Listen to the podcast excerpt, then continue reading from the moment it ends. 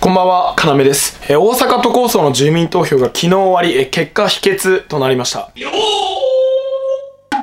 え大阪都構想は維新の会と公明党 VS 大阪自民党、そして共産党、立憲民主党の戦いでした。え大阪都構想って何なのって方はこちらの動画をご覧ください。さてですね、今回の投票率は前回も否決された2015年橋本徹さんが実施した大阪都構想の約67%から5%程度下回り約62%となりました。賛成が67万5829票、得票率が49.37%。反対が69万2996票、得票率が50.63%。以上のような結果となりました。えさてですね、今日はですね、僕が大阪都構想に賛成していたか反対していたかは別としてですね、え今回の大阪都構想のこのね、え僅差、この何がこの僅差を分けることになったか、その原因の一つをお話ししていきたいと思います。えそれはですね、毎日新聞のデマ報道です。僕はですね、今回の選挙でマスコミのあるべき姿を自分なりに考えました。えそれをですね、最後に、え話していますので、今日も最後まで見ていただけたら幸いです。はい、ではやっていきましょう。毎日新聞のデマ報道。えこれはですね、毎日新聞が公職選挙法違反に、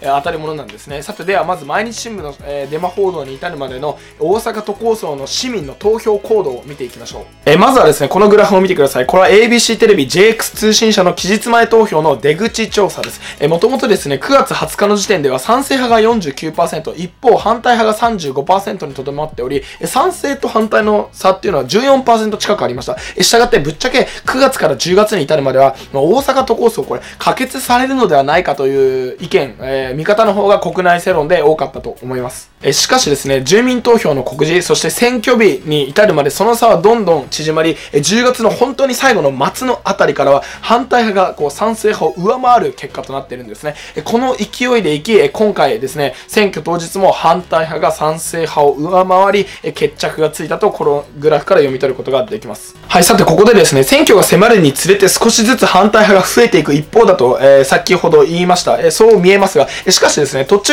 注目してほしいのが10月17日から18日、ここら辺の時点では、賛成派が少し盛り返しているんですね。これはですね、え公明党のトップである山口夏夫代表が10月14日に大阪に直接訪れ、大阪都構想賛成の外遊演説をした、えこれが挙げられるんですね。現にですね、それ以降、えそれまで2割強にとどまっていた公明党の支持者層、えー、と2割強っていうのは賛成ですね。賛成が2割強にとどまっていた公明党支持者層が、え賛成4割近くまで、え賛成に傾いたというデータもあります。さてですね、ここからが注目なんですが、この、え先ほどのグラフをよく見ているとですね、えそれから、え公明党の山口夏夫が大阪に来た後、それからはですね、10月25日あたりまで、それほど賛成と反対の数字っていうのは動いてないんですけれども、10月26日以降は急激に、急激に反対派のポイントがこう上がってるんですね。さて、これはなぜでしょうか？はい、これがですね、今日の動画一番伝えたいことなんですけども、僕はこれはですね、完全に毎日新聞のデマ情報に起因すると僕は思っています。え毎日新聞はですね、10月26日の夕刊一面と、そして毎日新聞電子版で、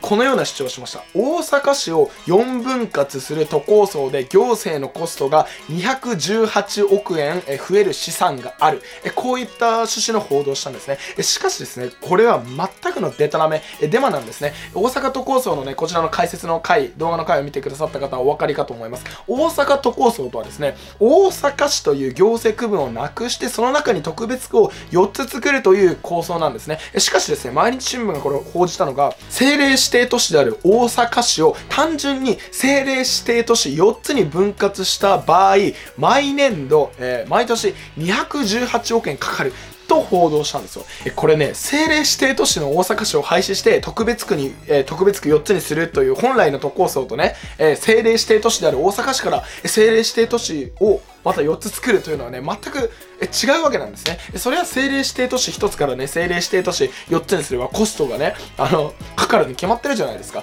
これはですね、例えば大阪都構想っていうのは、例えばね、出来が悪くて、電気代がめちゃくちゃかかるコスパの悪い大型の冷蔵庫1台を、消費電力が優れたコストパフォーマンスがいい小型の冷蔵庫4台に買い替えるという、まあ簡単に言うとこういう構想だったんですが、毎日新聞が報じたのは、出来の悪い大型冷蔵庫を売ってで、新たに同じ、出来の悪い、同じ型番のね、出来の悪い大型冷蔵庫を4台新調したようなものなんですね。つまり、このように毎日新聞はデマを報じたってことなんですよね。これをですね、皮切りにインターネット中心に毎年218億円のコストがかかることがね、新たに分かった。これは大阪都構想やべんじゃねえのっていうね、そういうトレンドも上がったわけなんですね、ツイッターとかで。そして、大阪自民党も、大阪自民党も、この毎日新聞の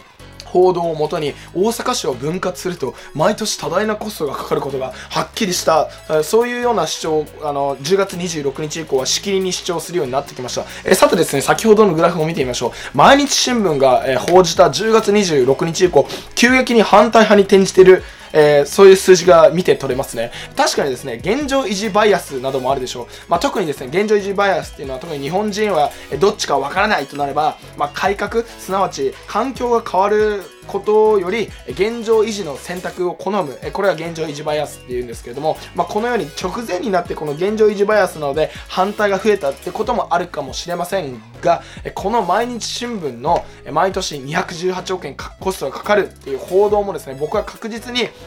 それまで賛否を決めてこなかった層が投票する決め手となった根拠だと僕は思っています。毎日新聞はですね、大阪市内では14万部弱売れている、まあ、大手の新聞なんですよ。これ産経新聞より多いですね。朝日新聞と同レベルぐらいの、えー、出版数なんですね。ただでさえ14万部ですよ。えこれプラス電子版はこれ、えー、インターネットの拡散でどこまで広まってるのか分かりません。数字が計算できないんですね。このようにある程度影響力を持つ毎日新聞がこのデマを流すこれはですね公職選挙法の148条の違反に当たります。公職選挙法違反にはですね新聞が事実無根を記載したり意識的に事実を歪めて報道することや表現の自由を、え、乱用することにより選挙の公正を害してはならない。こういう風に書いいてあるんですよ。もうね、毎日新聞はこれに違反するわけなんですね。本当にね、もう毎日新聞なんていらないんですよ。え今回のようなですね、大阪都構想の賛否、賛成、反対とかにの話に限らずですね、僕はですね、このように報道する姿勢が是正されない限り、毎日新聞っていうのはね、もう本当に日本人の敵だと思いますよ。右派とか左派とか関係なくね。えそして仮にですね、将来憲法改正の国民投票が行われたとしてもですね、このようなね、マスコミがね、もうく、クソマスコミがね、直前に反対プロパガンダを流せば、一定の国民っていうのはもう、現状バイアス、えー、現状維持バイアス、プラス、このマスコミ扇動に、この反対プロパガンダ扇動に流れてしまうと思いますよ。はい、さて最後になりましたが、ここで一つ考えてみたいことがあります。えー、マスコミというあり方についてですね、僕はですね、まあ、公正公平な報道というのは、まあ、難しい、まあ、ぶっちゃけ難しいと思ってます。え、だったらですね、アメリカみたいにもう右派と左派がもう初めから分かれて、初めから公正公平な報道という前提から抜け出してほしいと思いますよ。え、日本の現状はですね、マスコミは正しい、ニュースは正しいという前提が、え、義務教育、そしてその他もろもろ機関で教えられているからね、こんな狂っちゃうんですよ、日本は。えもはやですね、公正公平な報道なの、報道なんてね、ないんだから、電波もオークション、もう電波も全てオークションをかけて自由に開放して、まあ、日本もマスコミっていうのは、日本人はもう、もう変更するもんだそういうのが当たり前なんだというそういう文化だったり教育こういうのを日本人に根付けさせるというのも一つなのではないかと思いました。はい今日はまあそんなことは言っても毎日新聞は